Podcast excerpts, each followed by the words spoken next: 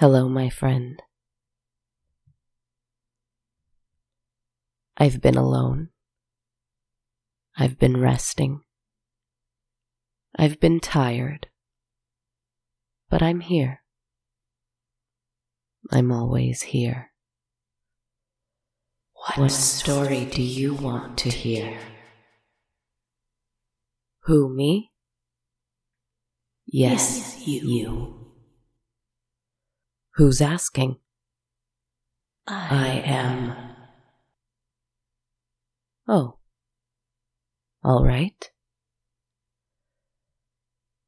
This rather audacious and suspiciously familiar spirit asked me what story I want to hear.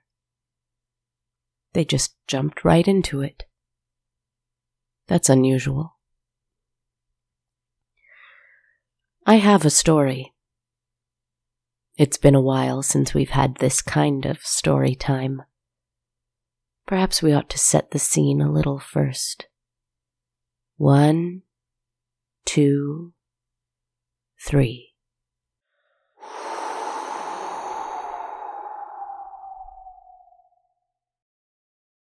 That's better. I've picked the perfect room in your castle for this. Gather by the fire. There are two couches waiting for us there. They seem soft, like if you fell into one, it would embrace you like a bed, but hold you upright like a chair. A deep and dark velvet. And it is dark here, dim, for the only light is that of the fireplace, roaring and alive and awake. In stark contrast with everything else in this simple and sleepy room. A storyteller would have to know their story from memory. The fire is too volatile to read by. But if they knew their story by heart, this room could take it and do some absolute magic. I will try again. I will try to tell you a story. A story that I want to tell. Sit across from me. Let's have it.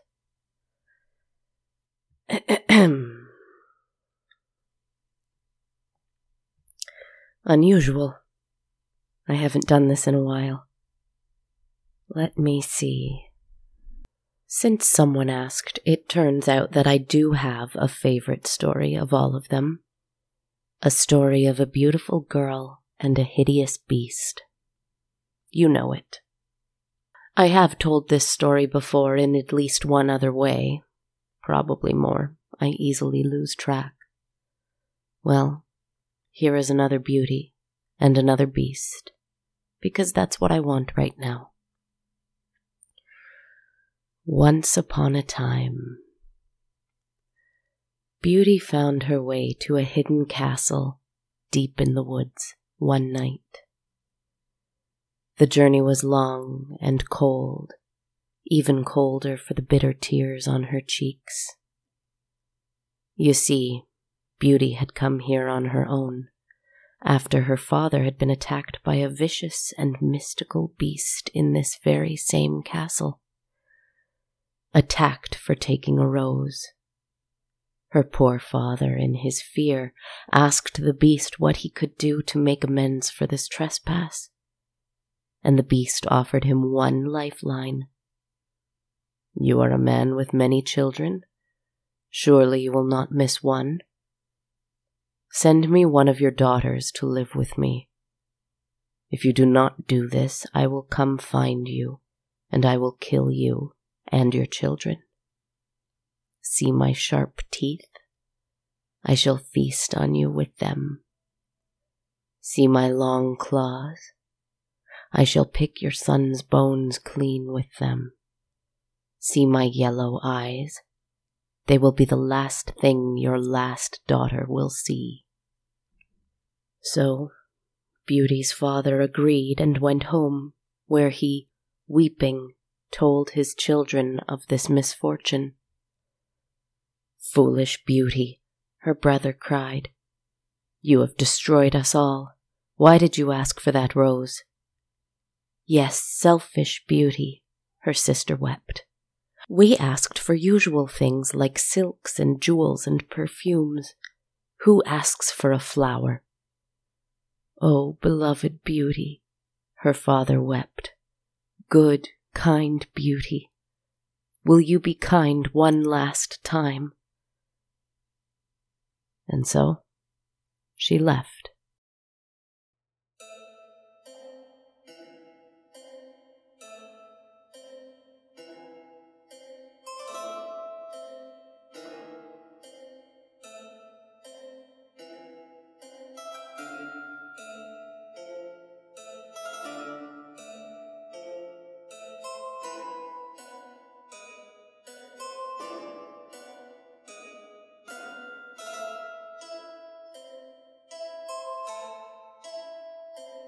Her heart had hardened in a strange way along her journey. The disbelief stung. Disbelief at what had transpired and how easily she was cast aside. The anger burned, for she knew that she had done no wrong, but arguing would have made everything more difficult for everyone. The sorrow ached for the life she lost, not only because of the bargain but because her idea of her own worth had been burst so violently. All of that pain and hurt and rage crystallized and turned her heart to stone. So, though she cried, she was numb as she headed towards her destination. The doors opened by themselves and she was let in.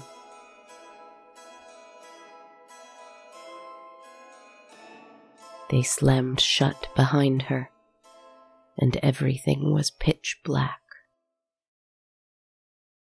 One single candle flickered into view and glowed just enough that she could see it and only it. Thank goodness you've come. You're our only chance. Who said that? Who is there? She answered. We are the souls who reside here, trapped within the castle until our master is free of his curse. Your master? And where are they? Coming, coming, he is coming. He is almost here. And then the candle light went out. And as horrifying as the voices of those trapped souls were, the immediate silence now was so much worse. So, you are the one. So, I am the one. What do you do? She didn't know how to answer. What are you for? I am here because you would murder everyone I love if not. And now that you're here? I didn't think that far.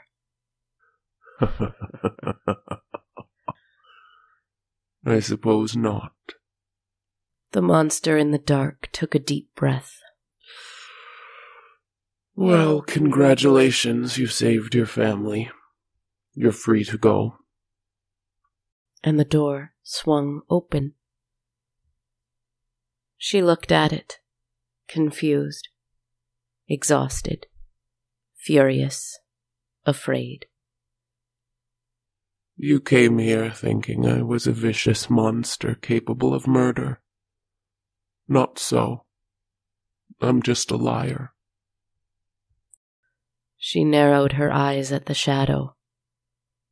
You're just some fake, then? What, just some bored prince? Some nobleman with nothing else to do? Well, the beast said, casually stepping into the light. No, I don't lie about everything. And before her eyes appeared what she thought was the most vile thing she'd ever laid eyes on. The first thing she noticed was his enormous, gaping mouth, teeth yellow and sharp and dripping with blood.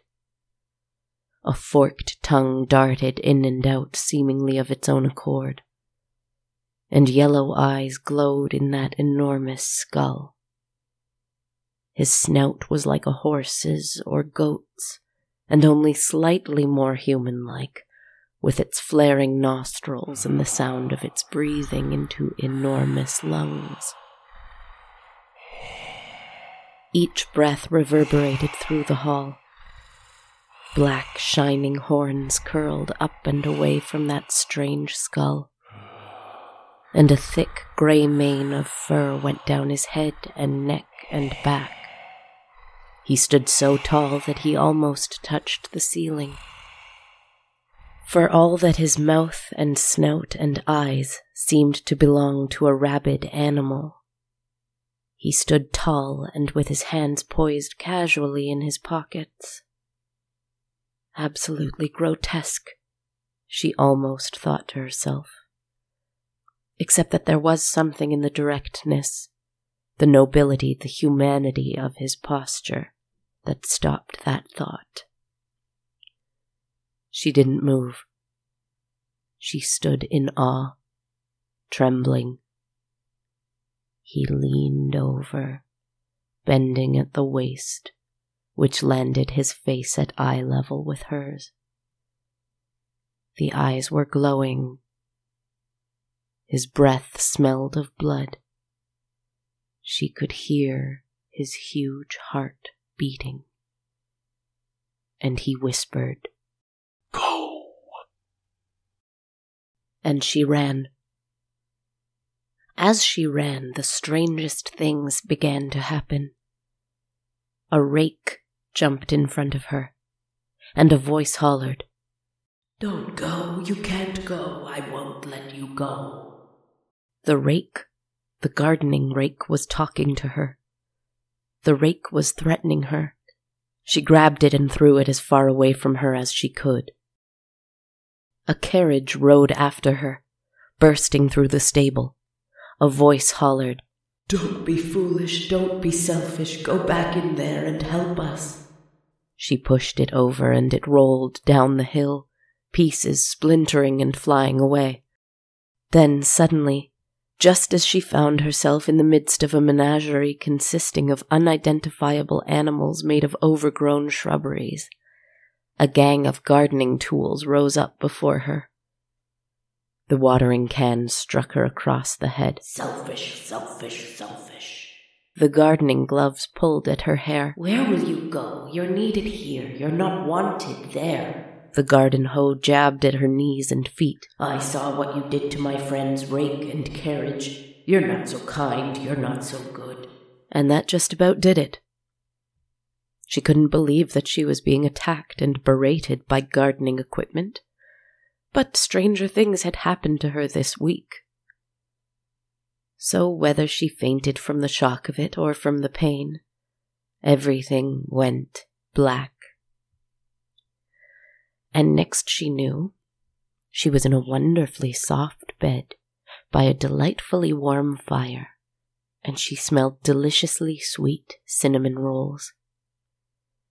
She was dressed in fine silks and wearing rare jewels. A nail file was perfecting her manicure, and a brush and a comb were busy braiding her hair.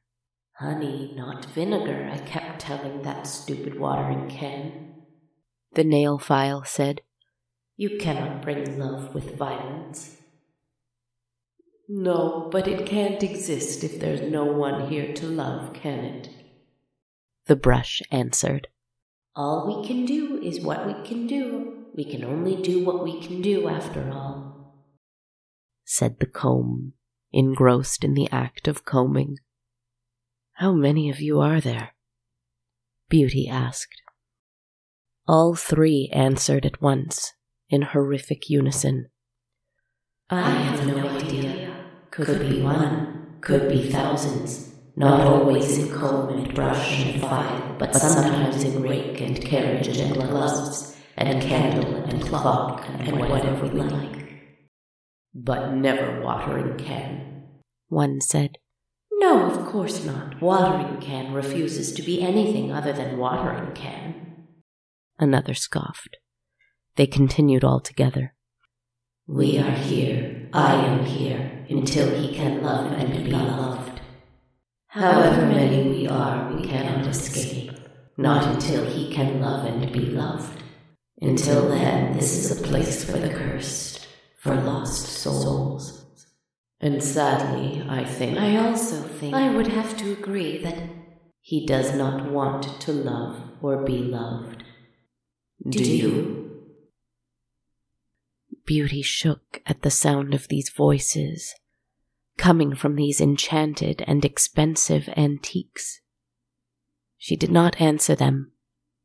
Truthfully, she did not have an answer for them anyway. As frightened as she was, when they resumed their ministrations, she couldn't help but admire their beauty. She thought about rake and carriage with some guilt and hoped they were all right. She thought about every soul she'd met in an inanimate object here. She thought that this might be hell for these souls, and that beast might be the devil. You're probably thinking this is like hell for us, and that the beast is like our devil. Is that it? said Wise Brush. I'm sorry, but yes, that's what I was thinking. Beauty replied. Is it? Is he? They chuckled and muttered a bit among themselves, but they did not answer. Eventually, once she felt well enough, she stood up and walked downstairs. It was a gorgeous staircase with red velvet steps and an immense crystal chandelier above her. The paintings along the wall as she descended took her breath away. She'd never seen art like this. A lovely bit of music played on a distant piano.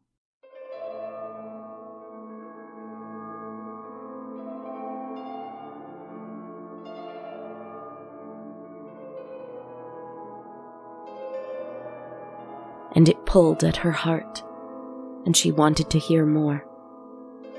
When her knees wobbled in pain and she stumbled, a statue graciously helped her up and they continued on the way down.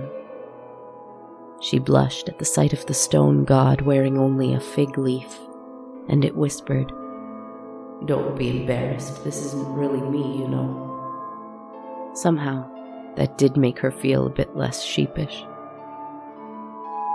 Her host was standing there, but his face was in shadow only his hulking body leaning against the wall, hands still in pockets, visible in the firelight.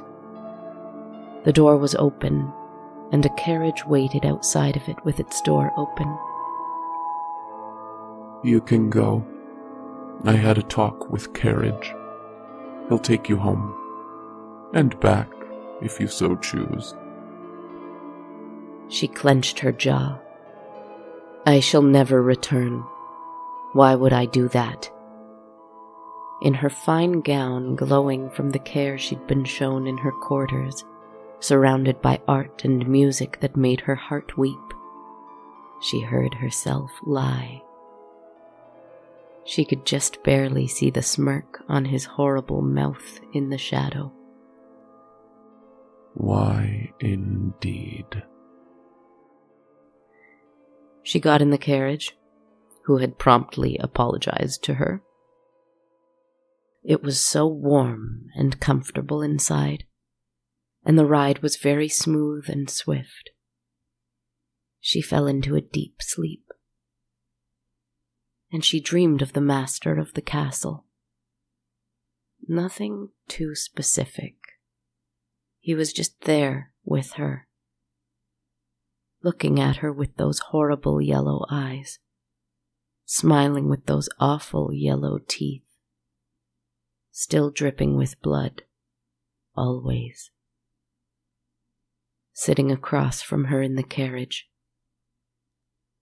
In the dream, she hated him a little, but she was also glad he was there somehow. But when the carriage stopped and the door swung open, she was jostled awake, and he was gone. And she looked at her family's home.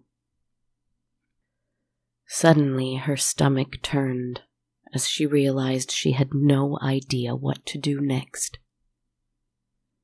She took a step out of the carriage, opened the gate, and went to the front door just as she'd done hundreds of times before in her life.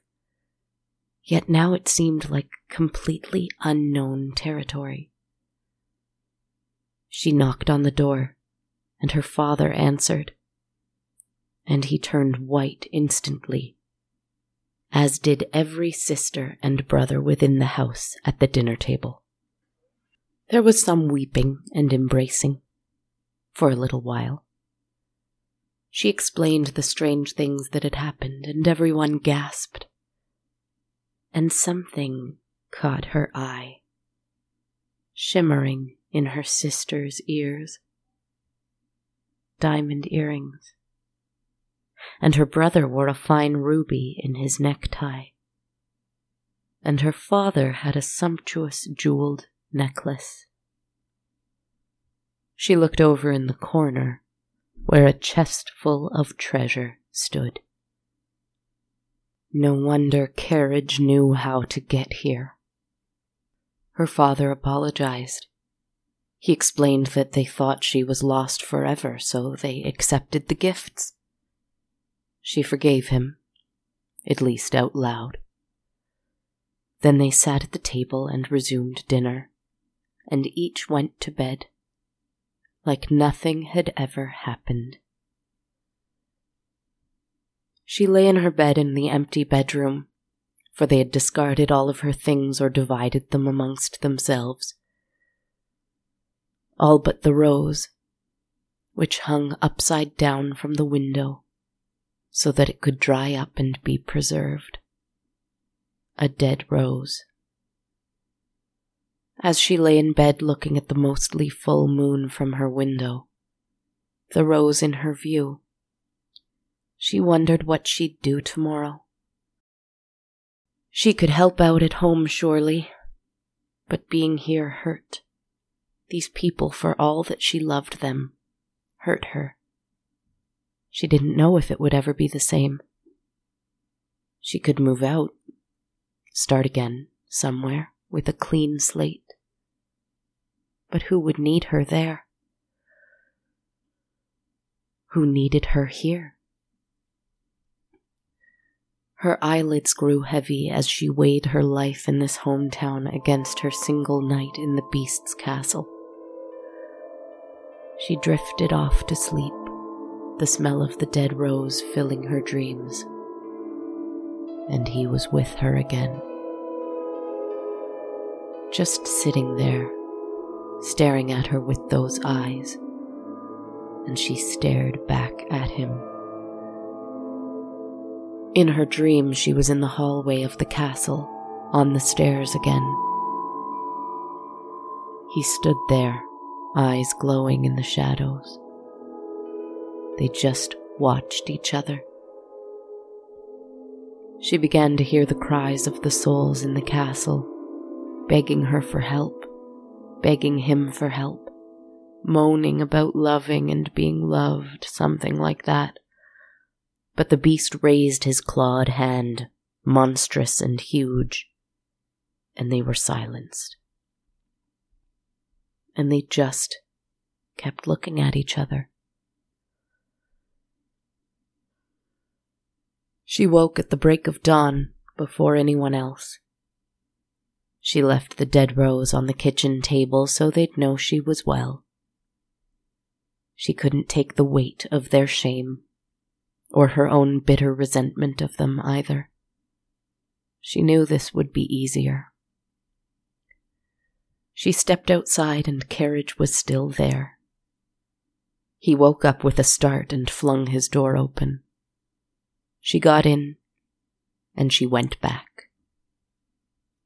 She dreamed of the beast the entire way. He stared at her, at first smirking as though he had won. And she detested that smugness. But then he seemed a little perplexed, as though he were trying to read her thoughts and failing. The doors opened as soon as she arrived, and she woke up as she heard the ghosts cheering and crying for joy. The torches lit themselves one by one, guiding her to the study, where she found two comfortable couches by a fire, facing each other. Beauty now found herself sitting across from the beast who'd haunted her waking life and her dark dreams. As his yellow eyes burned and his fangs dripped with fresh blood, and his horns shone in the firelight, the thing she was the most frightened by once again was how very aware he seemed. A very lucid beast. For he'd crossed his enormous legs just as a petulant prince might. He rested his long, clawed finger under his chin, like a devious rogue, and his strange and bloody lips curved into a smirk, like a wise fool. It would be one thing if he was just a mindless animal, a fierce tiger or an angry lion or a provoked bear. The way he seemed so very intelligent was the most frightful thing. Are you going to ask me if I will love you? She asked him. No, I think not. I think I've done with all that. Besides, I could tell from the time we spent together in your dreams that it is a futile pursuit. He became interested suddenly in a bit of dirt that had been caught under his claw, and so he busied himself with tidying his nails as he spoke. It is not something one can force anyway. Honey and vinegar and all that. So, will you kill me? He scoffed. No, I think not. I haven't the taste for that. Besides, then I'd just have to find someone else, and I really can't think of anyone who could be more accommodating than you. I think these fools are right, and you are our last hope. But nothing is ever promised. We can only do what we can do. I certainly don't love you.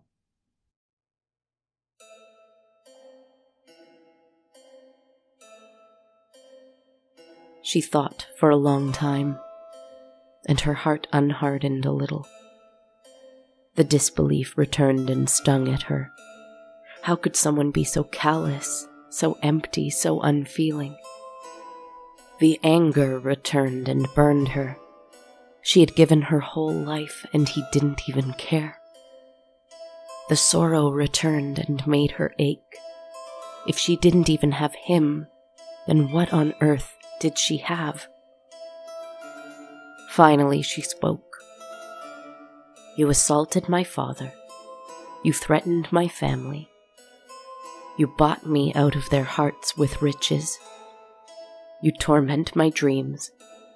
You torment these souls here. His face was a little grim. Yes, all of that. She thought for a long time again. She looked at her gown. She thought of her gifts, the art here, the care she'd received. She looked at him and she found she could not quite hate him. She spoke again. You have given me beautiful gifts. You saved my life and nursed me back to health. You have sent my family support and wealth. His face barely softened. Yes, all of that. She looked at him again and she found she could not quite love him either. I don't know what to feel. I don't know what to do. I don't know what I'm supposed to do. He nodded slowly, arched a brow, and leaned forward in the chair. May I point out something to you, Beauty? She nodded slowly, arched a brow, and leaned forward in the chair. He continued. So now what? The worst has come, the worst is gone. You have seen what cannot be unseen, felt what cannot be unfelt. It is awful outside the castle, it is awful within the castle, it is awful inside your heart. You hate and you sting and burn and ache because that is what you feel, and so that is what you see, and that is what you are. Where are you in all of this? I've been looking and looking, and it's so hard to find. Where are you? If every little decision you made within these walls didn't affect me, or your family, or my subjects, what would you do? Where are you, beauty? Where are you, beast? She snapped back. It is your cruelty, your temper, your lack of feeling that has caused all this to begin with. You cannot tear my life apart and expect me to know how to put it together again. Oh, beauty. The beast sighed and shook his head. Sometimes there is just the breaking. Indeed. Now allow me to ask a question of you, beast. Go ahead. Why were you and all the souls here cursed? I treated the people who worked here as though they were in hell, and as though I were the devil. A witch with a strange sense of irony decided to make it so. But that's not fair to those souls. No. No, it's not, is it? Sometimes there is just the breaking. exactly. The two were leaning forward in their seats, looking into each other's eyes with an unflinching, probing gaze. As though they were each trying to see past the clutter of what had happened, what he'd done, how she'd reacted, what had happened to him before that, what she might do yet. Clutter and noise, clutter and noise, and it was so hard to see past it to the glow of a way forward.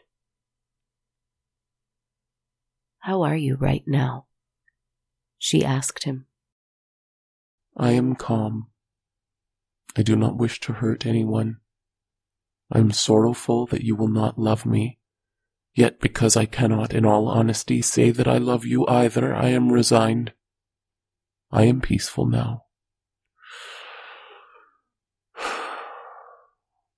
How are you right now? I am calm.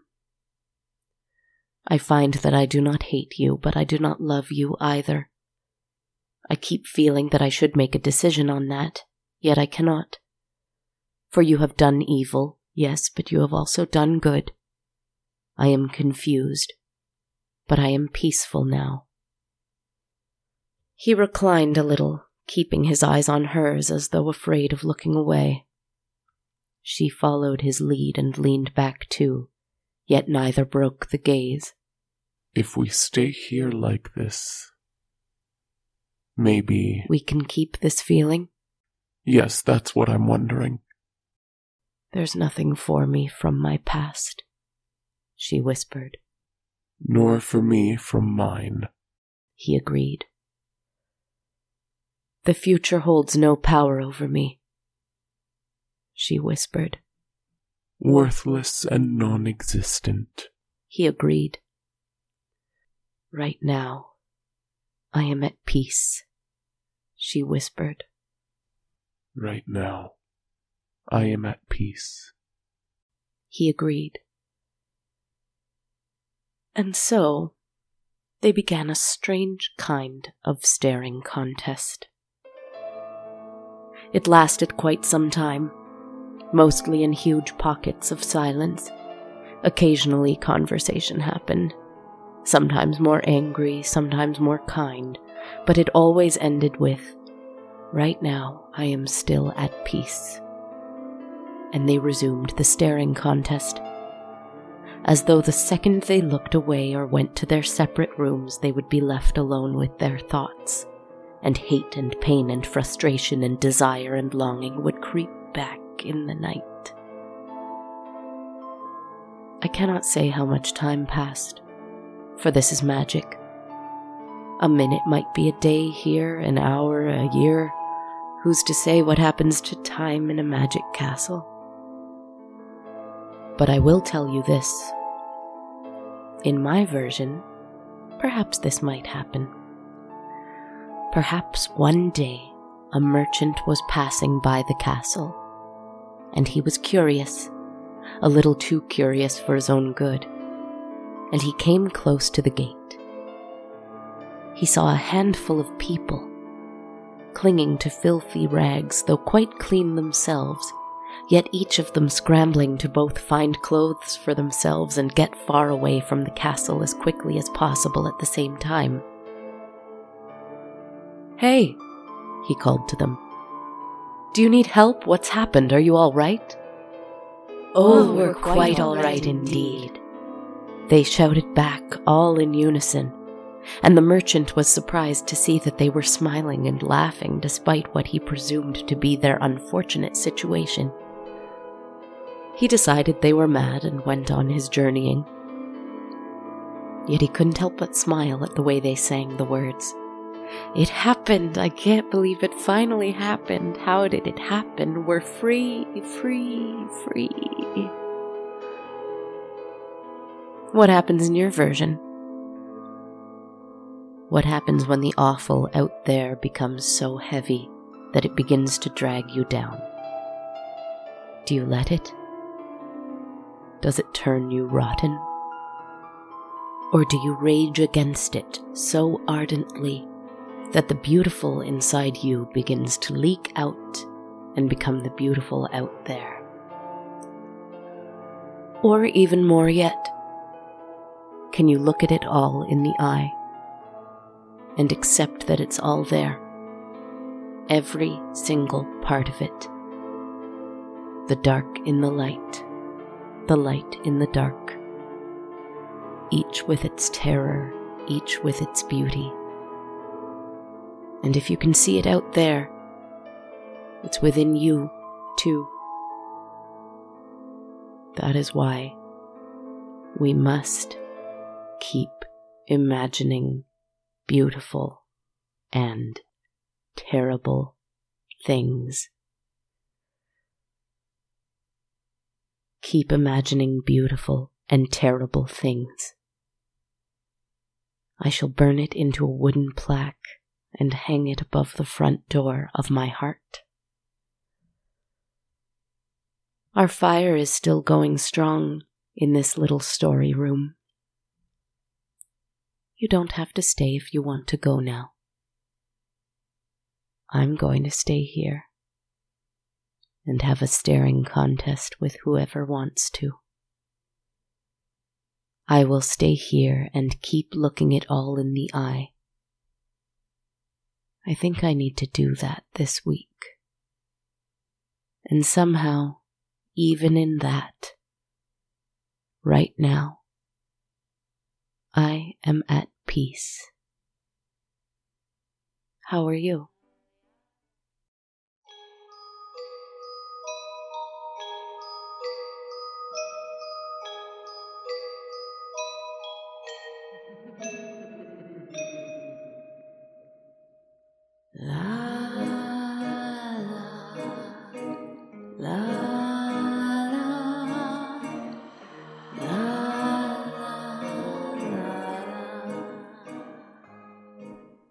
Hello, everyone, and welcome to episode 210 of On a Dark Cold Night. This is your host, writer, narrator, podcaster, composer, etc. behind the podcast, Kristen Zaza. I hope you're doing well. Thank you for your patience with this week's release. I'm just getting over a bad cold and needed to take some time to rest and recover. Just a heads up that this week's later release and a rather busy weekend coming up might mean that there may be no episode coming up this Monday. I'll see what I can do and do my best, but this month is proving to be a little tricky for me, so we'll see what happens. Big thanks today to our question asker, me. I decided I wanted to ask myself a rather decadent question, do a little introspection, see what I needed and I came up with yet another Beauty and the Beast. Now, a word from our sponsor, BetterHelp. Sometimes, when there is so much going on in our lives, as there often is, I find that it can be overwhelming to focus on just one problem or to find a place of quiet and calm where I can work on finding a solution to one issue at a time. Work, family, money, friends, taking care of myself, my home, others, getting enough sleep, finding time to allow myself to rest, while also carving time to get everything done that I need to do. If you're anything like me, it can feel like a lot to juggle sometimes. And it's okay to need a little help to learn how to become a better problem solver and accomplish your goals, whether they're big, scary ones or little, gentle ones. Therapy can be a wonderful way to find guidance and learn how to solve these problems and not let yourself get overwhelmed by them. I've found through therapy lots of techniques to help calm my thoughts and find a path forward. And sometimes just the option to let everything out to someone you trust can work wonders too. BetterHelp is a great option for anyone looking to try therapy. It's all online and affordable and so easy to access. All you need to do is fill out a brief survey and you can get matched with a therapist. And if you find you'd like to try someone else, you can switch therapists anytime. When you want to be a better problem solver, therapy can get you there. Visit betterhelp.com slash goodnight today to get 10% off your first month. That's betterhelp.com slash goodnight. Sending lots of gratitude out this week to my newest supporter on Patreon, Jamie Marcus. Thank you so much, Jamie. It means the world to me. If you'd like to support the show on a monthly basis, like Jamie Marcus, I'll tell you a bit about the perks you can receive. Every patron of $1 or more a month gets access to my complete soundtrack, while every patron of $5 or more gets that and a monthly tarot reading video I upload every full moon. Learn more at patreon.com slash darkcoldnight. You can also donate one time only without those perks at ko-fi.com slash darkcoldnight or you can buy a t-shirt or a hoodie at bonfire.com slash on I'd also love it if you left me a rating and a review on iTunes, Spotify, Facebook, or wherever else you like to rate and review podcasts, though it'd be especially helpful if you did so over iTunes or Spotify. You can also follow me on social media. I'm on Twitter at a dark cold night, Instagram at dark cold night podcast, on Facebook or YouTube at on a dark cold night, or on TikTok at Kristen Zaza. You can use any of those means or via Patreon or Ko-fi too to ask me a question that you might want to hear answered in an upcoming story. So please feel free to reach out any of those ways. Thank you so much for listening. This was a long one. I guess I needed to get a fairy tale out of my system this week. Thank you as well for your patience. Take care of yourselves. Listen to what you need and take a deep breath. And rest well, my friends. Good night.